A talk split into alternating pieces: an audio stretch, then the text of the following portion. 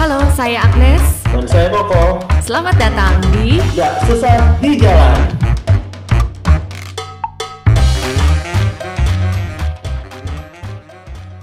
Halo, apa kabar? Halo, apa kabar semuanya? Udah vaksin belum? Sudah vaksin belum semuanya? Ngantri? Waduh, parah nih ngantrinya emang. Jadi kayaknya emang mulai pada ini ya, udah mulai pada sadar ya. Pentingnya Mm-mm. vaksin. Jadi di mana-mana diserbu gitu kan. Ya, Rame terus lo udah kok. udah dapat dari kantor gua. Dapat dari kantor ya. Udah Ya. lama Eh ya, ya Hmm. pas awal-awal Sinovac gua. pas awal-awal ya. Oh, oke oke. Gue baru minggu lalu. Ya, teman-teman, ayo segera vaksin sebelum nanti nggak kedapetan atau malah tambah panjang antriannya. Mendingan buruan. Kalau Iya, dapet jatah buruan gitu aja. Lebih men- menurunkan risiko bukan ketularannya sih, gejalanya nggak nggak nggak separah kalau misalnya. Iya. Dan ketularan juga sih, cuma ya bukan berarti nggak kena juga, tapi Mm-mm. paling nggak gejalanya masih bisa manageable karena rumah sakit sudah kolaps Aduh, katanya. ngeri ya, ngeri banget. Atau overkapasitas menurut Kemenkes, tapi ya Mm-mm, mm-mm. Tapi ini bukan podcast tentang pandemi dan vaksin. Bukan ini podcast fear podcast- mongering juga, enggak. Enggak. podcast nggak sesat di jalan. Kita ngejawab pertanyaan-pertanyaan yang ada di sosial media dan di Quora. Kita diskusi terkait dengan beberapa pertanyaan. Kalau misalnya dengerin dari episode ke-16 ini, ya kita masih ada intro kan sebenarnya. Sudah tahu mana yang Koko, mana yang Agnes. Jadi Masih dong, masih. Oke, jadi kita ngejawab pertanyaan-pertanyaan untuk minggu ini. Biasanya kita jawab empat pertanyaan, gitu aja udah satu jam. bahasanya menarik sih karena bisa lebih lama. Cuma ya kita batasin aja kadang-kadang. Mm-mm. Oke, kita langsung mulai aja untuk pertanyaan minggu ini. Ya, pertanyaan pertama, bagaimana caranya move on dari seseorang? Nah, lo. Kayaknya mirip-mirip sama topik yang minggu lalu ya. Kalau minggu lalu kan kalau kita lagi suka sama orang tapi dia nganggap temen aja apa yang harus dilakukan. Pilihannya ya lo mau move on apa lo mau bertahan kalau lo move on. Ya, Anggap aja masih banyak ikan di laut yang kena plastik. bener. Tapi kalau misalnya move on kan lebih ke lu udah investasi waktu, ada yang hubungannya 8 tahun, ada yang tujuh tahun terus Mm-mm. ditinggal Iya, iya, itu dia. nikah.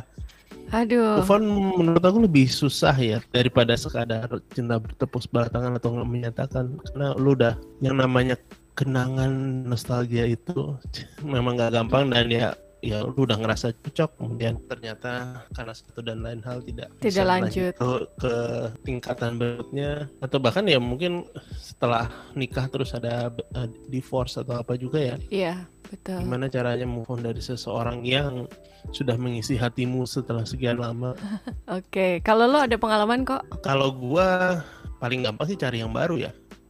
Menurut gua ya. Jadi cinta yang lama diganti sama cinta yang baru, udah gitu aja ya biar gampang. Atau apa pun ya, maksudnya rebound atau apa pun Oke. namanya. Ya tapi lu keluar gitu, enggak lu menjalin hubungan dengan yang lain jadi nggak lu nggak di rumah lu gitar-gitar lu nonton TV lu sendirian Hmm. ya lu beraktivitas lah. tapi ya membuat koneksi sama orang jadi kalau misalnya melupakan seseorang ya paling gampang ya menggantikan orang itu sih Hmm, Yap. Kalau cowok kayaknya memang lebih banyak yang punya tipsnya untuk move on kayak gitu. Jadi kayak ya udah cari yang baru. Tapi banyak juga ternyata yang ngerasa mencari yang baru itu kayak nggak bisa kalau dia ngerasa yang yang kemarin ini nggak ada tandingannya lah gitu.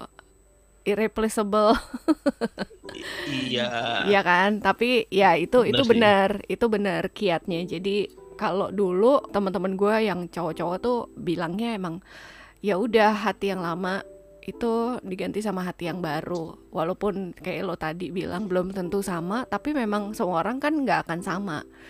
Jadi dicoba untuk ngebuka hati lagi aja gitu. Untuk move on itu bukan menurut aku sih bukan menggantikan ya, tapi kayak mengisi waktu lu dengan yang baru perkara ini nggak akan berlanjut ke kayak ya kayak ya sekarang zamannya Tinder yang menurut aku sih kayak lu bisa serial Hmm. dating meskipun nggak berlanjut tapi paling nggak ya lu tahu cara berinteraksi dengan Hmm. kadang-kadang mungkin lu udah lupa cara berinteraksi dengan cewek lain atau cowok lain sehingga Iya. apa namanya makin susah move on karena itu ya itu tadi kalau misalnya yang kemarin gue bilang kalau misalnya lu one in a million juga masih ada tujuh ribu orang yang mirip sebenarnya kalau misalnya lagunya kayaknya harus diupdate sih jadi one in a billion kali jadi lebih Iya iya iya, cari teman lagi sebanyak-banyaknya gitu ya, cari Ya.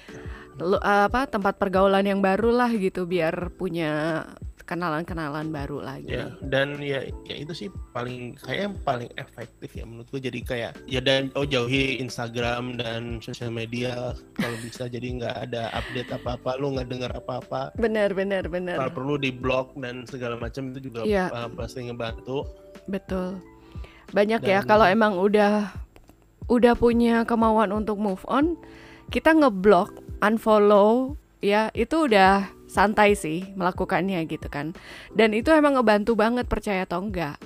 Semakin kita jauh dari bayang-bayangnya dia sih ya, itu semakin gampang kita untuk nggak keingetan lagi gitu. Jadi nggak ada jauhi fokus tempat yang lagi. Membangkitkan memori kemudian ya bahkan jangan ya kalau misalnya mau drastis jangan ngeblok dan unfollow ya di uninstall aja Instagram ya kita jadi nanti nggak bisa dilihat sama calon yang baru dong. yang ya nggak maksudnya lo ya kalau menurut gua sih kalau anak-anak Gen Z kan sekarang mainannya Tinder sama Bumble Oh. atau apa pun ya cari temennya dari situ aja dan ya lingkungan pertemanan sih ngebantu sih tapi kalau misalnya di rumah terus lu kayak Nangis-nangisin dia kayak di doang. film kayak di film kayak dua minggu nggak nggak ngapa-ngapain di tempat tidur aja malah makin ini sih menurut gua Ya sebenarnya nggak apa-apa juga kalau untuk men apa namanya istilahnya memberi waktu lo untuk menata hati dulu deh gitu ya. Jadi eh, kalau cewek-cewek biasanya gitu sih kayak nih kalau fasenya dulu ada yang bikin meme-nya nih. Kalau baru putus biasanya cowok tuh besokannya ya happy-happy aja normal gitu. Sementara kalau cewek baru putus besokannya masih nangis. Terus eh, seminggu dua minggu kemudian masih curhat sama teman-temannya tapi pas sebulan kemudian udah mulai menata diri lagi dua bulan tahu-tahu udah glow up lagi. Sementara pas cowok yang besokannya normal sebulan dua bulan malah jadi keingetan dan frustasi lagi. Makanya kasusnya banyak yang ngajak balikan dari pihak cowok itu after two months after their breakup gitu katanya gitu Nah jadi kalau buat cewek-cewek nggak apa-apa lo kasih waktu diri lo untuk sendirian dulu, untuk bisa netral dulu, untuk bisa kuat dulu ya. Baru abis itu lo buka hati untuk kenalan lagi. Jangan pernah ngerasa apa ya untuk ngebanding-bandingin sama yang lama itu jangan sih. Jadi Mhm. tetap aja lo eh, ngebuka peluang untuk bisa kenalan sama orang baru. Kalau lo masih banding-bandingin lo akan terperangkap di situ lagi nantinya gitu. Jadi ya kembali lagi untuk ngebuka hati. Kayaknya gitu Ya. sih dan nggak usah inget yang lama-lama. Karena kalau kalau kayak gue, contohnya kalau gue ya, gue itu gampang banget move on. Nangisnya cuma dua hari. Tapi habis itu terus kayak ya udah eh, nggak usah lama-lama di situ gitu karena berarti emang udah selesai chapternya. Gue harus mulai chapter yang baru, tapi nggak perlu ada target. Gue harus buruan cari yang baru, enggak gitu chapter yang itu udah selesai, hidup lo yang sekarang lo nikmatin aja dengan teman-teman lo, udah gitu aja. Masalah nanti terus lo tiba-tiba ketemu sama orang dan menarik untuk lo ya lo jalanin aja gitu. Tapi jangan lo menutup chapter untuk mencari relation yang baru gitu. Itu jangan sih lo malah jadi beban, malah jadi ngerasa ah lo nggak bisa dapetin yang lain selain dia kayak gitu-gitu sih. Resep gue itu ya. Jadi gampang banget move onnya nikmatin Ya. hidup lah sendirian dulu itu enak banget gitu. Iya, ya itu dia ya makanya d- Mm-mm. ya memang kadang-kadang eh, tiap orang beda-beda ya ada yang cepat ada yang dan tergantung seberapa intens hubungan eh, Iya. kalian dan seberapa lama umur kamu berapa juga kadang-kadang ngaruh ya iya kayak semakin dia semakin nyadar Mm-mm. Ya, tapi kalau ada yang itu- ini ya kalau ada yang kasusnya divorce trust me I've been there jadi maksud gue apa yang gue kasih tadi tuh rumusnya sama aja sih sama yang divorce juga gitu tapi gue pas yang divorce emang ada fase denialnya sih da- dalam artian gue nggak kenapa-napa kok gue baik-baik aja gitu jangan sih karena ujung-ujungnya sebenarnya kita kayak memendam rasa sakit, memendam rasa kecewa itu nggak boleh. Nah ujung-ujungnya malah jadi sakit fisik gitu. Jadinya better ya kita kalau butuh teman curhat ya kita cari teman curhat. Kalau butuh untuk lebih deket sama ya beribadah gitu ya lakukan untuk bisa menenangkan hati gitu. Tapi ya itu butuh proses. Nggak ada targetnya. Sebulan Hmm. lo harus udah bisa move on nggak ada target. Jadi lo nikmatin aja prosesnya dan eh, berusaha Tapi jangan untuk jangan pernah merasa rugi juga sih. Maksudnya, eh, jangan pernah merasa rugi. lu membuang waktu untuk hubungan itu ya ya Iya. percayalah bahwa itu eh, membantu Iya. pendewasaan lu atau Bener. apa Semua yang- jadi mm-mm. semua yang dilalui adalah proses pembelajaran dan pendewasaan gitu ya sih jadi jangan dianggap ya gua gua menyanyiakan waktu 10 tahun Ha, gua yang nggak nggak jangan. bakal gua Apalagi- dapat gitu enggak Ap- sih eh, eh, benar-benar apalagi waktu itu gue kasusnya ya pacarannya udah lima tahun nikahnya cuma dua tahun bo dan udah ada Oke. anak gitu ya jadi kalau lo udah ada anak lo mau move on ya lo fokus ke anak lo aja deh. Itu juga membantu move on. Istilahnya anak lo tuh yang menguatkan lo sih. Gitu. Kalau lo single wah itu akan lebih gampang lagi untuk move on gitu. Ya udah ganti circle pertemanan ganti tempat main ganti tempat gaul ganti topik pembicaraan cari sosmed yang baru yang nggak ada dianya. Udah gitu aja. Iya. That's it. Baru. Oke Oke. case close. Nggak segampang yang kita omongin memang. Ya. Ya kadang-kadang ya nasihat yang diutarakan ke seseorang yang kita ngomonginnya gampang pas kita terapkan ke diri sendiri oh susahnya. berarti langsung ke pertanyaan kedua. Apakah kamu percaya intuisi? Oke, gue percaya banget. Kalau lo kok yang disebut intuisi kayak itu kan kayak apakah sesuatu yang kita rasain atau Mm-mm. Iya. tanpa kita bisa jelaskan atau kayak atau kita bisa menangkap kayak kita ngebaca orang terus kita Oh, feelingnya udah nggak nggak bagus itu menurut iya, intuisi iya. itu seperti apa?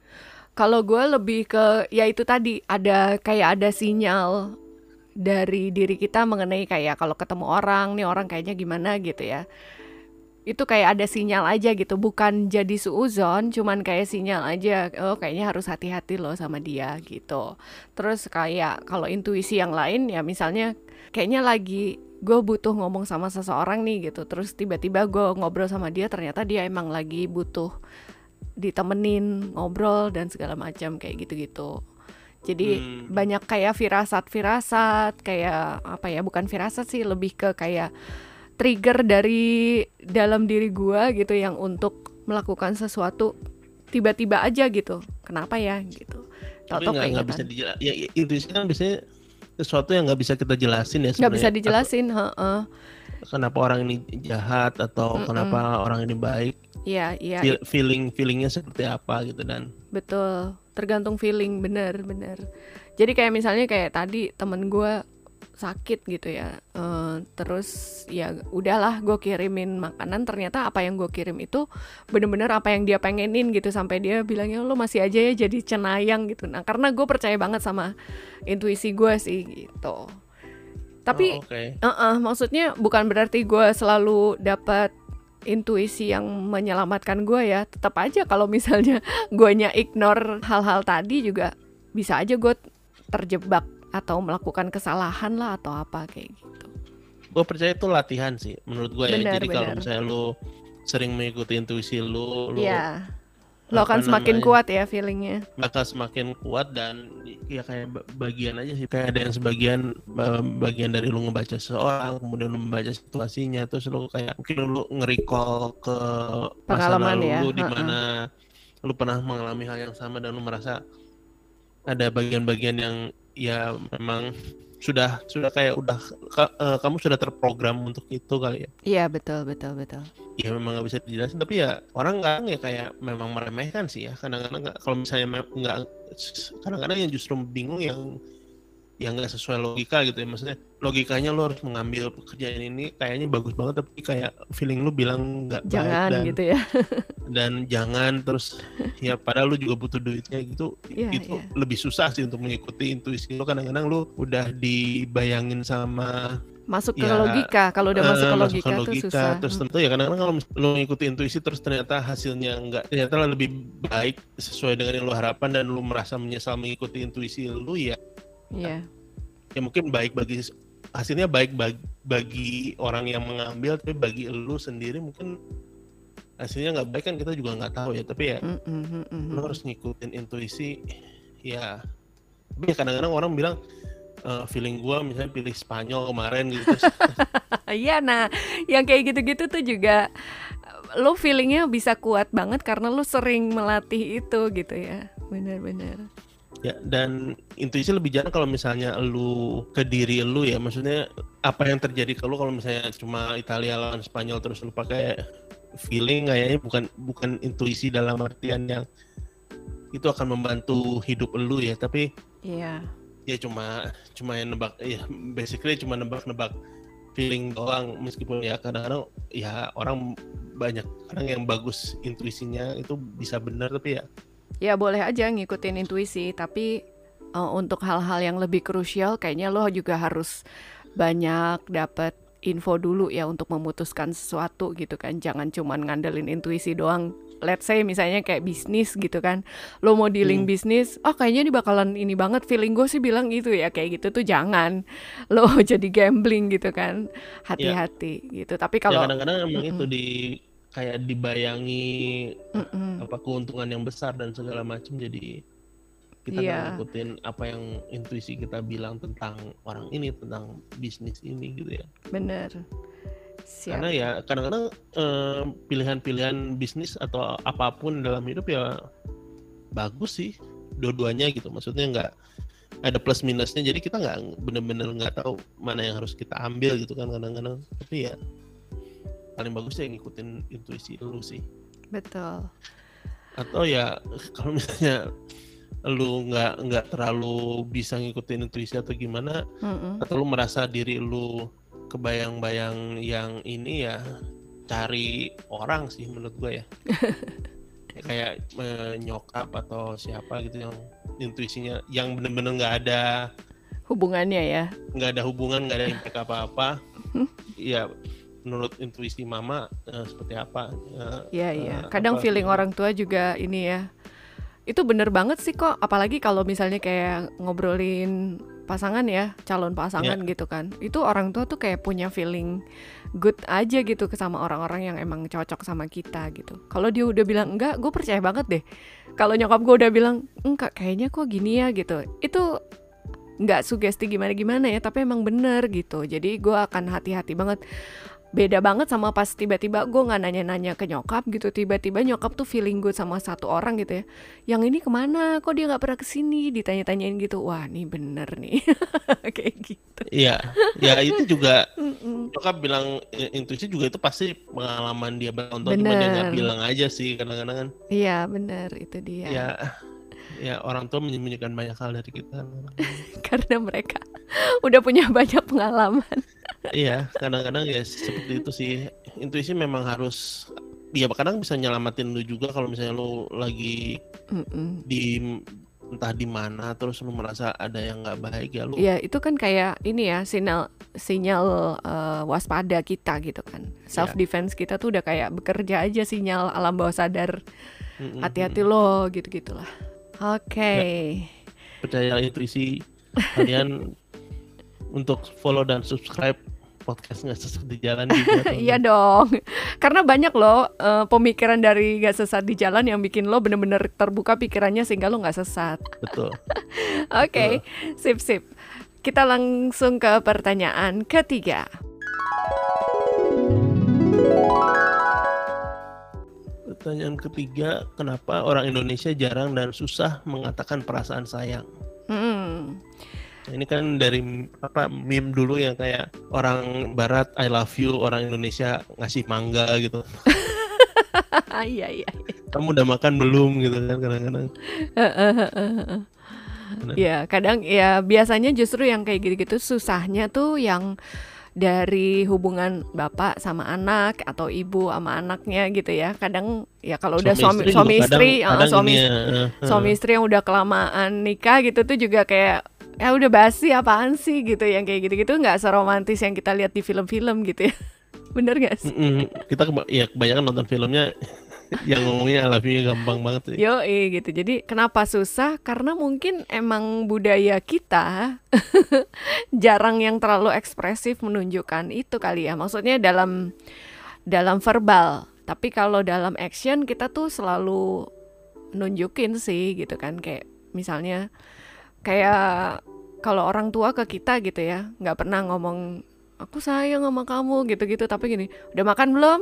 Gitu kan langsung kayak gitu. Masak apa sekarang? Iya. langsung nanyanya tuh kayak gitu yang udah pasti-pasti aja deh gitu Eh, apa call to action aja gitu. Nggak ada nggak ada istilahnya nggak ada basa-basinya kayak gitu gitu tapi ya itu bentuk perhatian gitu. Sementara kalau sekarang kalau di film-film ya kita ngelihatnya sangat gampang mengekspresikan. Ya kayaknya emang budaya sih budaya dari dulu. Kita nggak ada kata-kata itu. Iya kan? Iya, iya kalau misalnya dengan perkat apa namanya dengan perbuatan juga bisa mengekspresikan perasaan sayang kita kepada orang ya.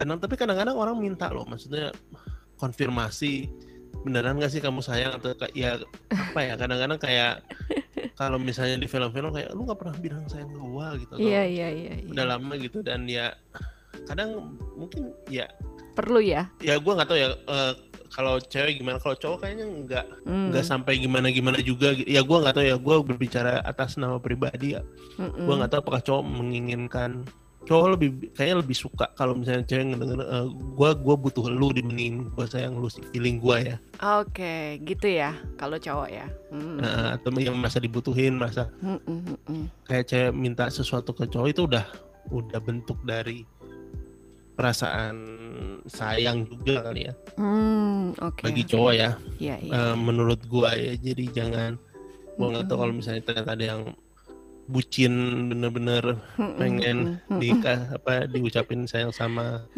pacarnya ya Ya ada cowok sih. yang memang lebih suka kayak gitu ya ketimbang ngomong si ceweknya aku sayang gini gini gini gitu tapi lebih ke perhatian atau ke merasa dibutuhkan aja cowok tuh lebih ke situ gitu kan. Iya. kan? Heeh, heeh. Kita tapi apakah bagi cewek penting cowok ngom- ngomong eh, Sayang. I love you atau gua sayang lu? Penting kalau masih belum nikah kali ya. Kalau udah nikah tuh kayak biasa aja sih ya. Maksudnya I love you I love you-an gitu. Nggak maksudnya mau di misalnya kita ngomong I love you gitu. Nggak dijawab I love you too gitu. Kebanyakan malah jadi kayak bercandaan balikannya gitu. I love you too atau apa yang kayak gitu-gitu. Tapi ya kita ketawa-ketawa aja gitu. Ya karena memang kadang talk is cheap ya maksudnya iya itu dia. Ya harus sesuai Soalnya eh, kalau udah nikah tuh bener kata lu tadi gitu lebih kayak ntar mau ke mana? gitu. Ya udah ntar aku temenin aja. Hari ini sama kamu aja deh gitu. Itu leb- lebih kena sih gitu ya kalau udah ya kan nikah. 70% juga uh, gesture ya. Jadi Mm-mm. memang nggak tahu ya kadang-kadang mungkin kayak serial serial Hollywood itu ya kayak menggampangkan lu gak pernah ngucapin I love you ke gua.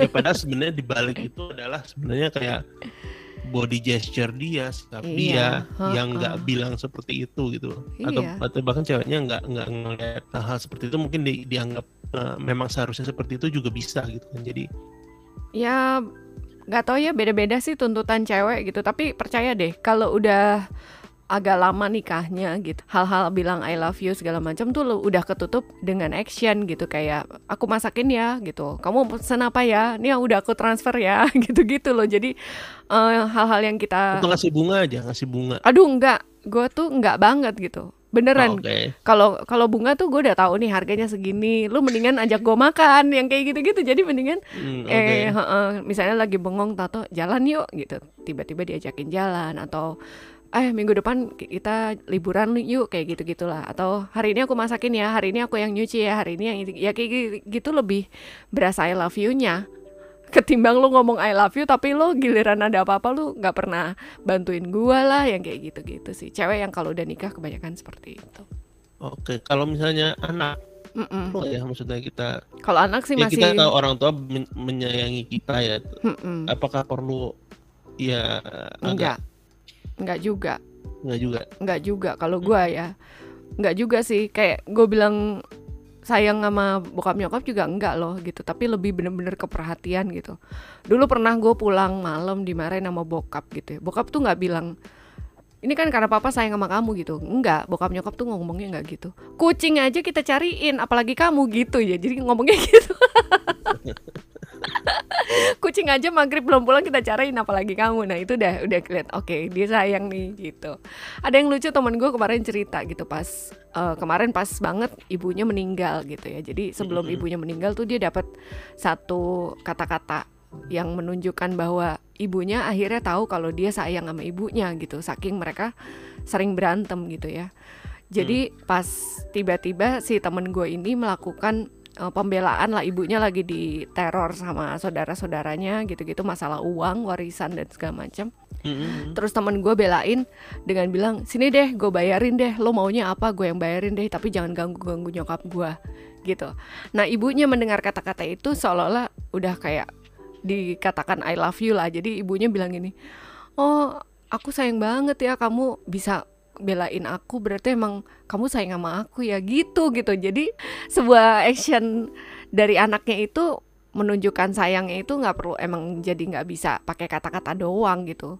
Ibunya Iya. bener-bener ngeliat pas anaknya bener-bener belain dia ya udah itu gitu. The Ya, language of love-nya. memang lebih membantu. Betul.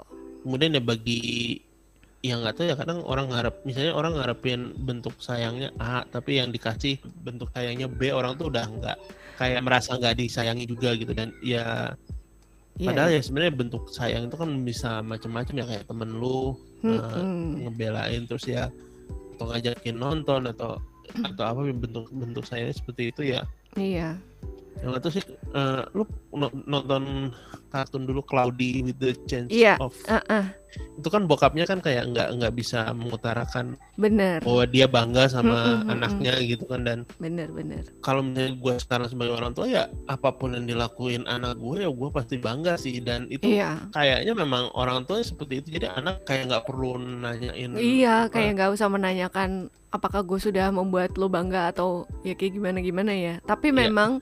Kadang ada anak-anak yang mungkin dia perlu statement itu atau perlu action dari orang tuanya karena selama dia sekolah sampai dia dewasa mungkin nggak ada penghargaan juga dari orang tuanya gitu. Sehingga anak itu kayak nggak ngerasa nggak percaya diri gitu. Emang iya bokap gue bangga sama gue kayaknya enggak deh gitu. Jadi dia butuh statement itu. Sementara kan kalau kayak kita nah umuran kita kok kayaknya ke anak kita tuh lebih ekspresif ya Iya kan ya bener dan nggak milenial kayaknya lebih ekspresif sih Iya kan Eh, kita lebih gampang karena ngomong memang ngomong. gen 90-an lagunya menye-menye mulu sih Iya gitu. Jadi kalau yang angkatan kita ke orang tua kita atau mereka ke kita itu susah ngomong yang kayak gitu-gitu. Tapi kita ke anak-anak kita kita lebih gampang gitu ya. Karena Iya. kita udah terbiasa ngomong gitu juga gitu sama mereka sehingga mereka juga biasa juga ngomong ya aku sayang sama mama yang kayak gitu-gitu tuh udah lebih ekspresif. dan lebih ya Mm-mm. memang ya kayak memang biasa eh, jadinya. ya film dan ya nggak tahu ya karena mungkin kayak eh, ja- orang tua kita ya kayak mungkin kayak bisa dianggap kayak kerja Heeh. apa kayak kerja kerja kaku gitu kan maksudnya Iya benar benar. ngantor terus itu kayak environmentnya dan zaman orba lagi kan ya itu juga mungkin kayaknya yang generasi yang milenial kan lebih relax lebih nger- ngerti lebih banyak contoh juga kan di internet juga Iya betul. nggak Mungkin yang dulu gapnya jauh ya, berasanya Iya. jauh gitu karena cara bergaulnya beda. Gitu. Tapi ya juga talk is cheap ya maksudnya lu diomongin I love you juga ya lu lu tau lah banyak gombal-gombal di sana yang enggak cuma ngomong doang tapi nggak nunjukin tingkah laku juga ada ada. mm-mm. ya jangan dipercaya cowok-cowok kayak gini bahkan ya kayak kasih berlian lah ngasih Aduh, jangan gampang kebeli ya cewek-cewek ya. Ingat nih, ini juga omongan dari seorang cowok. Lu juga pasti akan bilang jangan ini kan, maksudnya jangan gampang percaya gitu kan sama yang yang Mm-mm. gampangin kayak gitu. Mm-mm. ya ya lu nggak tahu dia ngasih berlian sama bunga ke berapa cewek sih yang penting gesture terus nyediain ya paling gampang sih nyediain bener-bener waktu dan perhatian itu udah cukup Bener, itu benar-benar harus digarisbawahi. Waktu Itu itu benar. mahal, ya. Jadi kalau dia benar-benar bisa nyediain waktu buat lo, nemenin lo, dengerin lo, gitu kan? ya dan ya menurut gue sih nggak nggak cuma orang Indonesia sih ya bahkan orang Barat pun yang gitu ada juga dulu gue pernah inget katanya kayak orang Itali lebih gampang ngucapin orang Itali sama Prancis lebih gampang ngucapin apa perasaan sayang sa- Ah. daripada orang Barat karena orang Barat kan ngomongnya I love you sementara Mm-mm. orang Itali cuma ti amo sama jetem kan jadi kayak Mm-mm.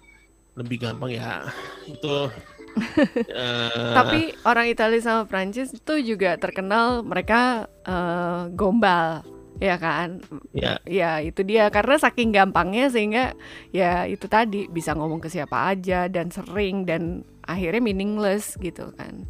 benar ya. Alright. saya- Jadi kita udah tahu ya rahasianya kenapa orang Indonesia karena memang generasinya beda. Generasi yang kemarin-kemarin sama yang sekarang-sekarang sih udah lebih banyak yang ngomongin sayang. ya nggak nggak cuma kata-kata doang nggak nggak cuma bunga nggak cuma coklat Iya tiap hari sih kalau misalnya mau Iya. eh, itu perasaan sayang dan ya kalau juga, juga jangan ngebanding-bandingin sih kayak Bener dan juga jangan bener jangan banding-bandingin dan jangan naikin jadi standar macam-macam seperti yang lo lihat di sosmed deh gitu. Jangan jadi iya, ikut-ikut kok kayak gitu. tetangga tiap kali pulang cium kening suaminya Ya udah saya cium kening tetangga dulu ya. Aduh. Ya itulah. Jadi teman-teman di sini ya kalau misalnya masih banyak yang butuh untuk diekspresikan, ya nggak Mm-mm. apa-apa. Tapi juga jangan ngadi-ngadi lah gitu. Kalau misalnya si cowoknya bukan tipikal yang gampang ngomong I love you, tapi dia lebih banyak ke action, ya lu Ya. harus bisa lihat juga. gitu. kalau misalnya lu mengharapkan ah ya apa namanya cinta tuh bisa muncul dari B C D E cuma lu kalau misalnya cuma ngelihat kacamata kuda A ya lu nggak ngelihat yang lainnya sih Iya Itulah. betul betul. Oke. ya. Itu dia tadi udah pertanyaan ketiga. Sekarang masuk ke pertanyaan terakhir. Apa sih tanda-tanda orang udah jadi dewasa? Nah, salah satunya itu tadi tuh. Salah satunya nggak nuntut pasangan untuk bilang I love you. ya gampang move on dari Iya, gampang move on tuh juga salah satu tanda-tanda dewasa. Hmm. Oke, apa ya? Kalau tanda-tanda dewasa buat gue sih udah tahu bagaimana harus bertanggung jawab sama apa yang menjadi tanggung jawabnya dia. Jadi maksudnya dia harus tahu nih dia melakukan ini karena memang udah jadi tugasnya dia tanpa harus disuruh-suruh lagi, tanpa harus diingetin lagi gitu. Pokoknya dia udah udah lebih bertanggung jawab. Terus kemudian dewasa juga nggak ditentuin sama umur ya, tapi lebih ke cara pemikiran dia yang lebih mungkin lebih care sama orang lain, lebih tahu ada orang lain selain dia sehingga dia bisa lebih toleransi, lebih apa namanya empati sama sekelilingnya. Terus juga dia nggak terlalu banyak mikirin hal-hal yang remeh ya kayaknya ya kalau orang udah dewasa tuh istilahnya nggak nggak gampang dikit-dikit ngambek gara-gara hal yang kecil gitu ya jadi dia Iya. lebih banyak lebih maklum lah gitu ya itu sih menurut ya paling gampang sih ngelihatnya ya kalau misalnya belajar dari biologi kan katanya otak manusia kan baru mulai tumbuh kayak jadi dewasa tuh umur sekitar awal 20-an lah 21 sampai 24 katanya itu adalah yang berkembang adalah otak otak depan gitu kalau nggak salah yang Hmm, yang ngatur eh, logika jadi oke. jadi dewasa ya berarti sebenarnya lebih lebih logis dibandingin teenager ya lebih Hmm. nggak emosian lebih Iya, iya. ya dan itu ya manifestnya ya banyak banget dan ya tergantung menurut gue juga tergantung nurture ya bahwa kadang-kadang orang dewasa apalagi zaman sosial media gini yang banyak-banyak yang kekanak-kanakan juga kan ya banyak banget Iya. kelihatan di sosial media orang yang udah ngakunya udah dewasa tapi kayak interaksinya masih kayak teenager aja eh, Iya. emosian gitu juga banyak dan ya itu sih menurut aku harus harus lebih logis gitu kayak cuma sekadar Mm-mm. pantas nggak sih ini di Lakukan. di tweet di sosial media atau di iya. di posting di sosial media kayak gitu ya menurut aku kalau misalnya eh, lu masih teenager ya lu kayak apa ya logika lu nggak nggak nggak mikir panjang aja lu Bener. kayak emosi Benar. dan itu ya menurut gua sih kayak lu lihat zaman SMA atau kuliah gitu ya kayak iya juga sih kayak kok kayaknya gue dulu kayak mood emosi emosian banget gitu nggak nggak cuma sekedar marah tapi ya juga kayak Mm-mm. mudah ngambek terus kayak gampang bete ke orang gampang kayak Iya. kayak kalau misalnya nggak disukain cewek tuh kayak udahlah seluruh dunia hancur, Hancur. berantakan gitu Iya. kan lebih dewasa tuh emang lebih pintar mengatur emosi sih ya gitu. mengendalikan emosi lah gitu itu lebih dewasa ya lu lihat aja deh kayak yang kasus kemarin ada orang ngamuk-ngamuk nggak pakai masker dimarahin malah dia ngamuk balik. Itu menurut gue justru itu juga nggak dewasa gitu. Ada orang yang apa namanya lagi macet terus dia marah-marah gitu ya. Itu juga Iya. nggak dewasa ya kayak gitu-gitu. Kadang meskipun otaknya berkembang kadang-kadang memang kedewasaan ada di harus diajarkan juga ya. Kadang-kadang eh, apa yang boleh apa yang Mm-mm, pola asuhnya berpengaruh banget juga. Ya kayak ada anak yang dianggap lebih dewasa lebih matang daripada umurnya. Menurut gua penting bagi orang tua untuk men- menyadarkan anaknya bahwa ya kalau misalnya lu ya kayak dulu juga kayak ada salah satu materi apa namanya yang diajarin di sekolah juga bilang bahwa iya hormon dan segala macam itu bikin Hmm, apa namanya kayak teenager lebih emosional lebih Betul. nggak nggak logis lebih eh, irasional ya Ya, tapi ada Memang- aja anak yang juga lebih dewasa dari umurnya gitu pada saat dia Iya, bisa uh-uh, tahu benar, dan mengandalkan emosi. itu eh, tahu caranya dan bahkan ya setelah lewat dewasa juga masih banyak juga yang ya ya istilah drama queen drama king gitu kan. Itu kan nggak nggak buat teenager juga gitu bahwa masih ya masih banyak sih orang yang tiba-tiba ya tergantung memang eh, case-nya sih. Kadang-kadang kayak baper gitu kan istilahnya. Ya Iya. harus di- dilihat per case-nya juga ya. Kadang-kadang memang baper bener-bener baper. Ada juga yang memang kayak apa namanya buat ngerendahin ah lu baper lu gitu kan itu juga ada mm-mm. gitu padahal sebenarnya emosinya juga valid gitu. jadi memang Iya. apa ya, kalau udah dewasa lu lu bisa ngelihat bahwa dunia nggak nggak hitam putih sih mungkin Benar. lebih lebih abu-abu gitu Betul, betul. jadi kayak ya nggak tahu kayak kayak ngelihat Iya, jadi lebih Eh. banyak pemakluman aja gitu, lebih banyak mengerti bahwa semuanya tuh nggak harus sesuai apa yang dia ekspektasikan gitu kan. Masih ada hal-hal lain yang di luar sana yang nggak bisa dia kendalikan gitu kan. Jadi harus bisa terima. Gitu. ya dan ya nggak tahu kadang-kadang kayak eh, orang menganggap pemerintah eh, apa namanya kayak nggak nggak kompeten gitu untuk melakukan ini ya Terus dia marah-marah. eh, ya kadang-kadang kayak bahkan ya m- ngelihat narasi yang dibawakan ya kayak pemerintah emang gaslight Mm-mm. rakyatnya sendiri ya bahkan dengan eh, kayak kemarin ada pejabat yang bilang apa namanya eh, ya tergantung tergantung ininya juga sih tergantung rakyatnya juga gitu. Pada Hmm, kebijakan pemerintah juga nggak kompeten gitu. Dan kita langsung ya bisa emosi oh kok gitu sih ya ya namanya juga pemerintah gitu dan Iya.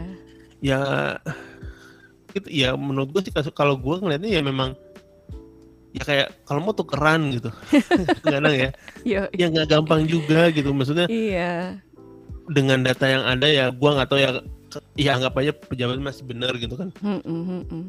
ya ya banyak nuans yang mungkin nggak nggak ketangkep dalam satu siaran pers dan Iya, dan kita nggak bisa juga lah begitu aja secara gamblang gitu menilai ini nggak becus itu nggak becus. Banyak hal gitu juga yang menyebabkan naiknya kasus dan segala macam ya kalau kaitannya sama kasus itu gitu. ya dan ya menjadi dewa- ya menjadi dewasa ya ya nggak ter- nggak terpancing marah-marah. Kalau misalnya ternyata dokter Fahim Yunus tidak me- apa tidak mengendorse ivermectin gitu juga kayak ya kelihatan eh, ya nggak makanya masa pandemi ini kelihatan mana yang makin kelihatan jelas mana yang menyikapinya dengan dewasa mana yang lebih Iya, lebih em- lebih Emosional. emosionalnya juga gitu meskipun ya mungkin ya gue cuma ngeliat dari sosial media gue nggak tahu kehidupan nyatanya seperti apa cuma ya Mm-mm. ya itu sih kadang-kadang lebih lebih kebongkar lebih ya lebih Makin kalau kelihatan. misalnya semuanya jadi dewasa ya hidup Mm-mm. Hidup semua orang damai sih kalau misalnya semua orang eh, jadi dew- dewasa. Iyalah. ya itu Tapi tadi ya lah. itu, pokoknya heeh, kalau yang bisa lebih dewasa kadang kan kita kalau ngelihat orang yang berkelakuannya kayak nggak pantas pasti ujung-ujungnya orang akan bilangnya gini ya lo harusnya bisa lebih dewasa dong. Ya kan ujungnya gitu. Mhm. Iya, jadi hati-hati teman-teman. Ya kalau misalnya kita masih punya emosi yang meledak-meledak yang nggak bisa dikendalikan gitu ya. Entah lo belum dewasa atau lo bipolar. bisa juga. Nah, itu di- Itu beda lagi ya, beda kasus lagi. Beda kasus. Tapi intinya kalau kita udah bisa tahu uh, bagaimana bersikap, tahu bagaimana tanggung jawab kita gitu, ya itu sih udah menunjukkan salah satu tanda-tanda kedewasaan. Gitu deh, mudah-mudahan topik hari Iya. ini nggak bikin sesat di jalan ya. Mungkin menjadi tambah dewasa, Iya, ditambah menjadi dewasa. tambah dewasa dengan eh, topik-topik ha- pertanyaan-pertanyaan hari ini. Siap. Kalau Iya. misalnya ada usulan topik atau ada hal-hal yang mau ditanyain atau usulan Iya. pertanyaan buat minggu depan, silahkan langsung email ke Tanya at nggak sesat.com ya. eh, atau ya mention kita di sosial media mm-mm. Twitter dan Instagram at Agnes Mahrita dan eh, Twitter at eh, Ko2W. Siap. Atau Betul Instagram at Agnes Marlita. Ya. Atau lu? Eh, gua di Akokowe eh, Oke. Instagram. Tapi Gue jarang aktif sih di Instagram. Oh iya iya iya. Iyalah. Eh, cuma ini aja stalking orang-orang. Tujuan punya Instagram stalking. Oke. Iya. Sip kalau gitu. Berarti kita Oke. ketemu lagi minggu depan ya. Thank you Minggu yang udah depan ya dengerin. teman-teman jangan sesat di jalan di masa pandemi ini. Dadah. Bye.